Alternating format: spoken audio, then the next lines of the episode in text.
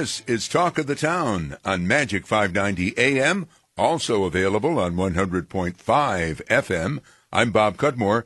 Joining us is Kathy Sheehan, the mayor of the city of Albany.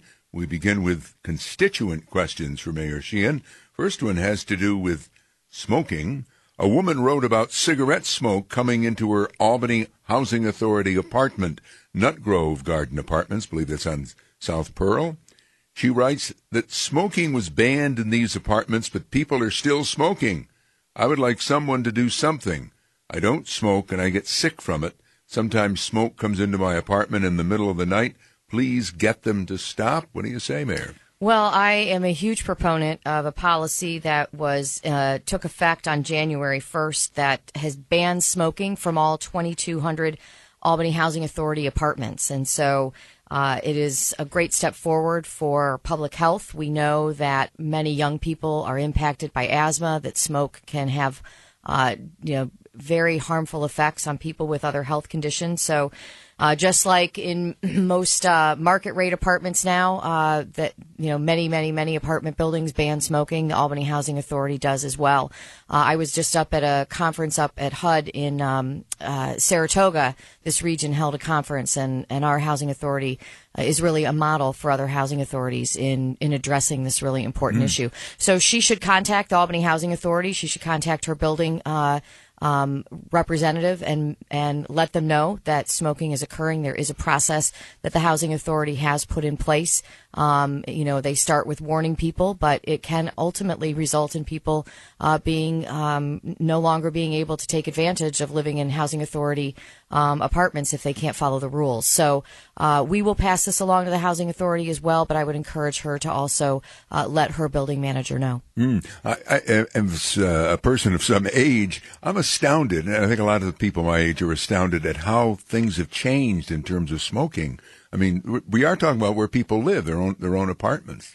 That's right, but it is also the fact that when you have walls that abut other walls, and in many of these apartment buildings, they were built at a time where they share ventilation systems, and we know a lot more now about the impacts of smoking.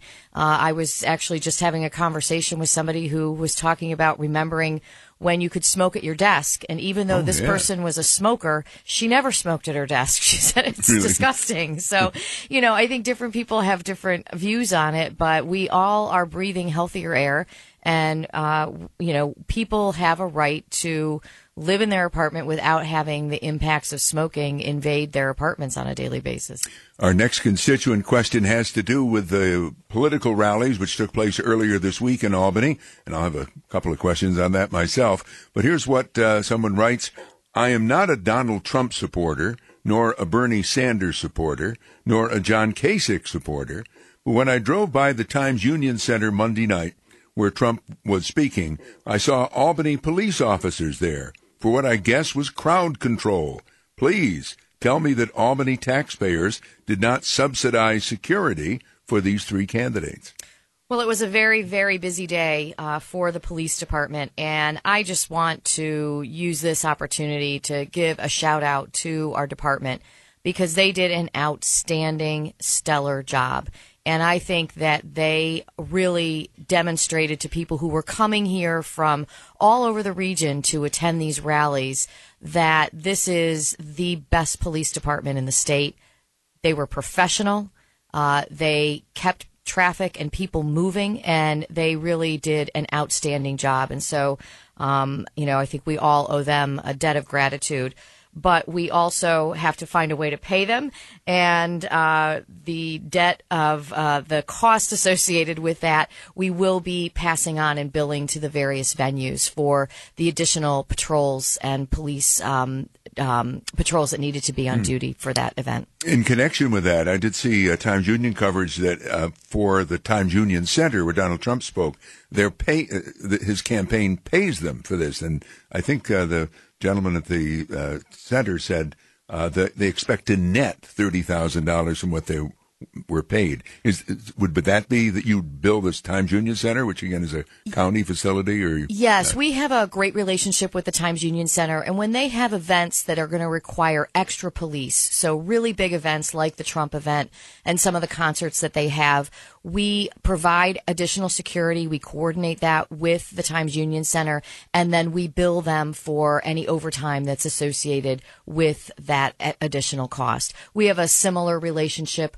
with the Washington Avenue Armory where the Bernie Sanders event took place. Mm. And certainly the Albany police are well schooled in crowd control. I mean, this, uh, there are frequently large demonstrations in Albany. Yes. I mean, we have a police department that is used to dealing with public demonstrations we are a police department that is fortunate to have mounted police and that train and that understand how to use horses for crowd control. So we really have great experience here in the city. And I think it really showed on Monday when we had no incidents. We had people who moved along even people who were standing in close proximity to one another with very different points of view, we were able to keep that atmosphere and keep the entire process um, calm, and, and we had no incidents. But for this very political city, Monday was arguably one of the biggest political days in, in many years. I've seen it now compared to a couple of things. One was the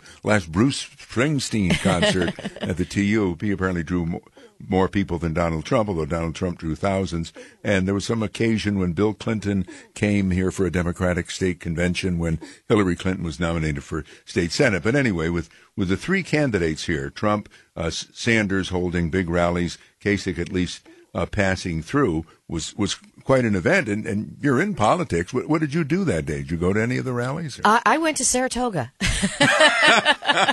there was a HUD conference up in Saratoga, a regional HUD conference, and I was already slated to be on a panel to speak uh, in the late morning and then again in uh, the mid afternoon. So uh, I was up at the city center, which was preparing for a Kasich rally that occurred up there in the evening. Uh, so it was very interesting to see that whole uh, place transformed.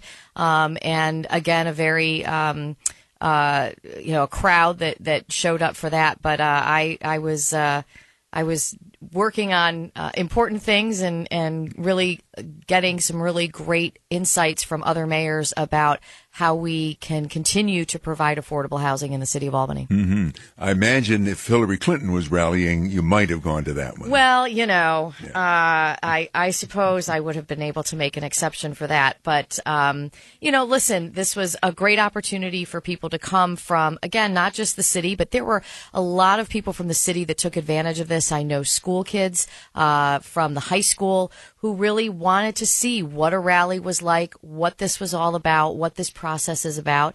And so it was a great opportunity for that to happen and to very, see very, very different points of view all converge in the capital city on one day. I do note that uh, Bernie Sanders apparently met with the relatives uh, of uh, Dontay Ivy, Donald Ivy, who died when he was in police custody last year, and they, he also met with Black Lives Matter. This has been a, a thorny issue here in Albany, and um, politically, Bernie Sanders uh, needs to make outreach to the black community.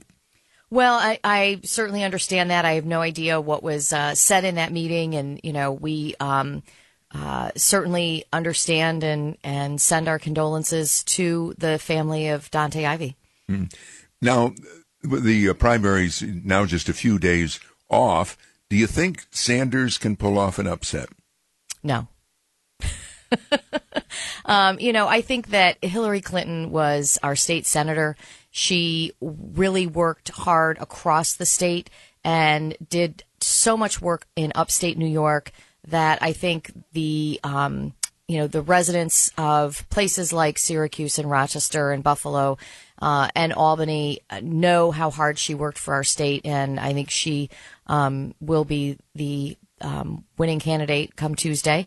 Um, and, uh, you know, I, I, think that, again, you know, Bernie Sanders uh, is talking about things that are important for us to talk about, um, particularly around the cost of education, around the fairness of how we um, pay people in this country.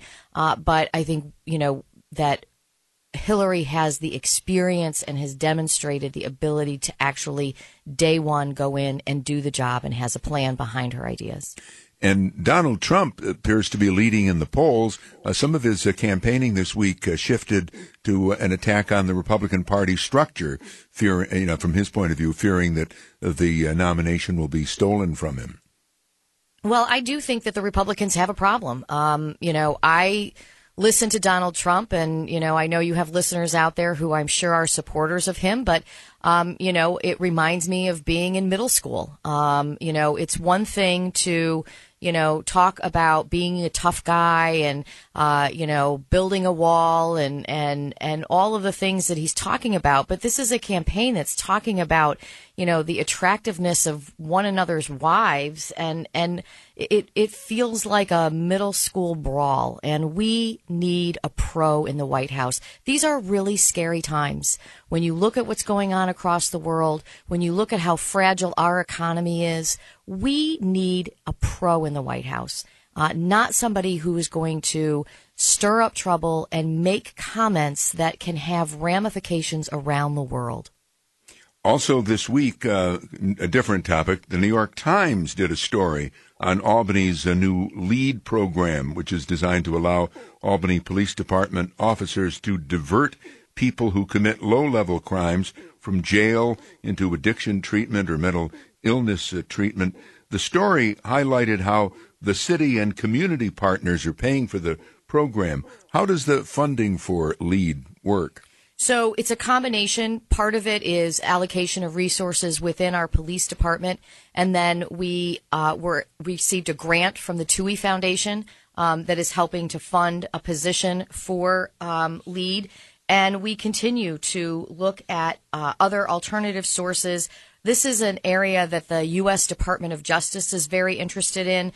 Um, there are other uh, um, foundations out there that are really interested in funding this work. And ultimately, when you reduce the cost of uh, the criminal justice system um, on the prosecution end and on the end of sending people to jail, we need to recognize that we have to reinvest some of those resources in the upfront costs associated with diversion. Another really interesting um, thing that we're doing with this is we're looking at the um, uh, the Medicare and Medicaid funds that have been dedicated to reducing the costs of Medicaid and Medicare, um, because we believe that that is going to be able to help impact uh, what it is that we're doing with LEAD, particularly in getting services mm-hmm. for people with addiction and mental health issues, and then the Affordable Care Act, getting people uh, onto health insurance plans that will help to cover some of the services that are being provided. So being very creative and proactive in how we're doing it.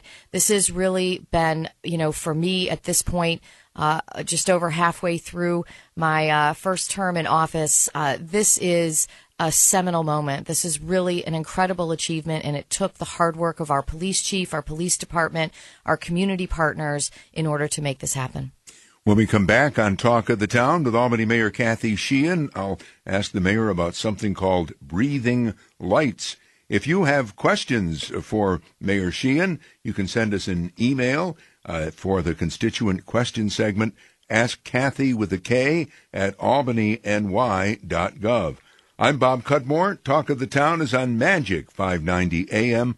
Breathing Lights, a temporary art installation will soon transform hundreds of vacant buildings in Albany, Schenectady, and Troy into sources of gently pulsing light. What, what is this all about, Mayor? So this is a project that is financed by a grant from the Bloomberg Philanthropies. It's a million dollar grant. Uh, the Bloomberg Philanthropies issued a competition. Uh, I think it was over, about over a year ago, just over a year ago, uh, and they were asking communities across the country to come up with a public arts um, installation that addressed a challenge that a community was facing. And Albany could have applied for this on its own, so could Troy and Schenectady. But we thought, wow, we could really get the Bloomberg Philanthropy's attention if we looked at a challenge that we have in all three of our cities and addressed it together with a public arts installation. And we were right. We were one of only four art projects that were selected across the country. I think there were over 257 cities across the country, including cities much larger than ours. And we were able to uh, win this grant. And we are really seeing not only the artistic fruits of this being borne out in the project and the excitement around the project. But we have the land banks in each of our cities coming together and they're in, in, um, in concert with this project. They're going to be providing home ownership training together.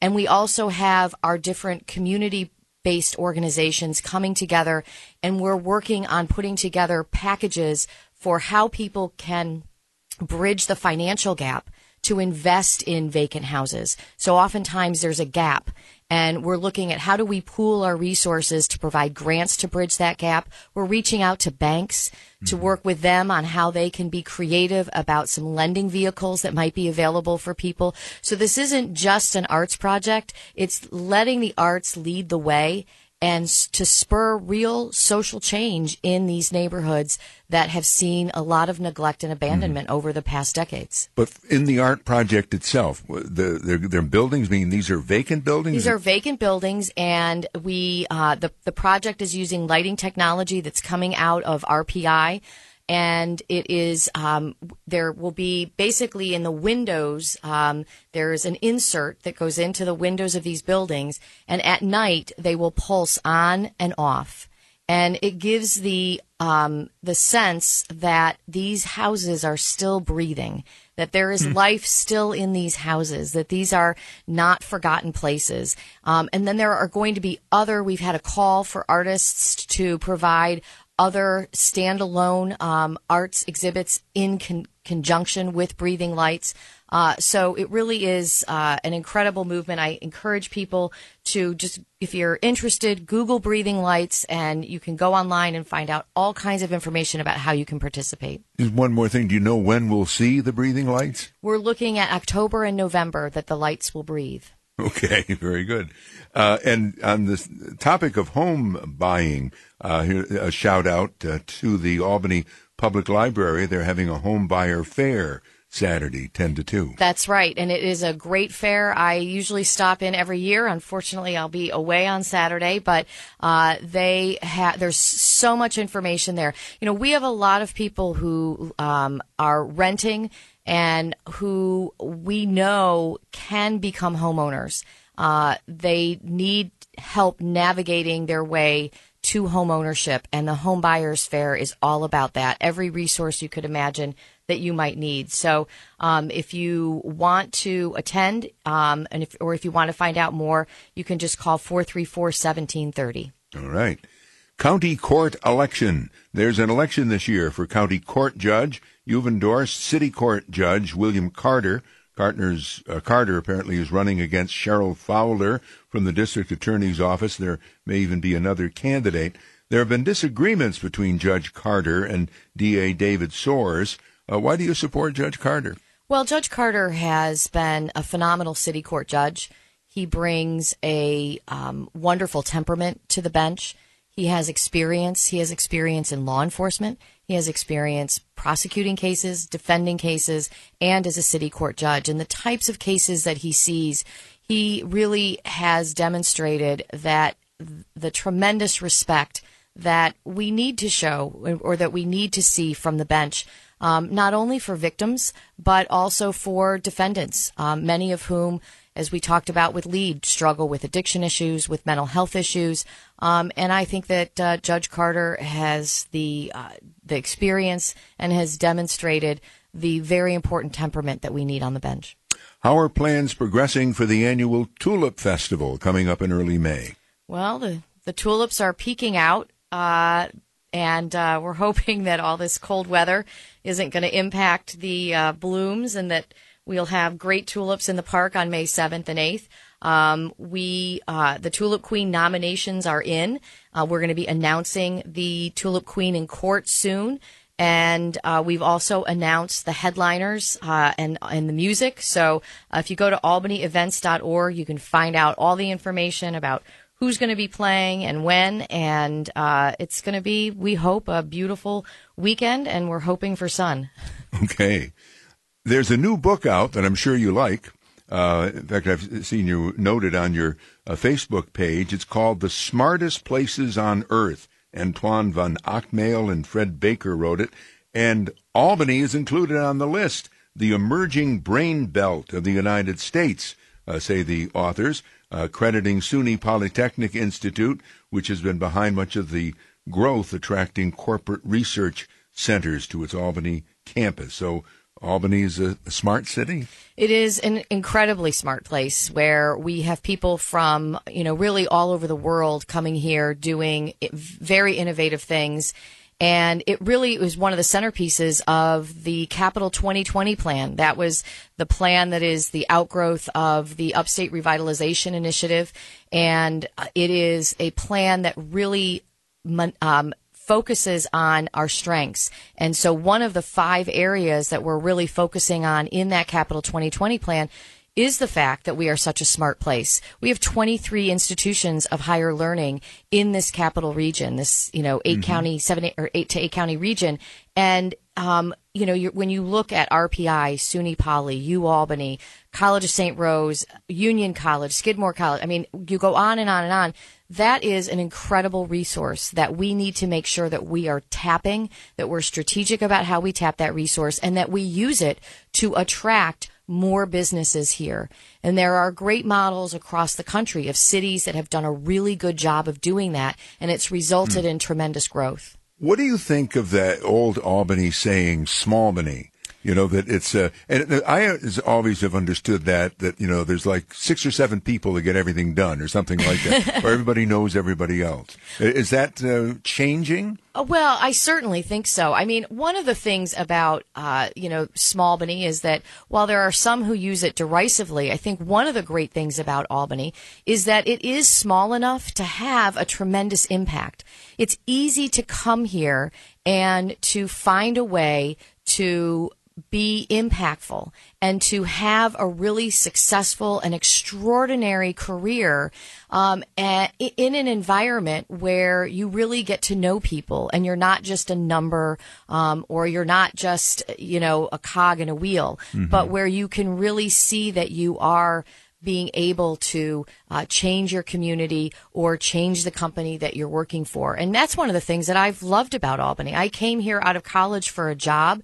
I went to law school here. I worked for a great law firm. And then I went to work for a medical device manufacturer and I traveled all over the world. Mm-hmm. I had the opportunity to do things that I never imagined having the chance to do and that I may not have been given the opportunity to do in a big place. In Albany, I think you really do have the opportunity to uh, to do extraordinary things, and that's really what we're focused on tapping into. And it's why we have great talent here. It's a great it's it's a great place, and those who you know maybe don't want to be in New York City fighting the you know millions and you know one in millions and millions of people, you can come here and you can you can start a business affordably, um, and you can get traction and have impact almost immediately. Well, Mayor Sheehan, I thank you very much for joining us. We're just about uh, out of time. Uh, Mayor Kathy Sheehan of Albany joins us every week on Talk of the Town. You can send in uh, your questions for the mayor to Ask Kathy uh, with a K, and uh, we'll put them on the program in the future. I'm Bob Cudmore. The program's heard on Magic 590 AM, also heard on 100.5 FM. Send those questions to Ask Kathy with a K at albanyny.gov.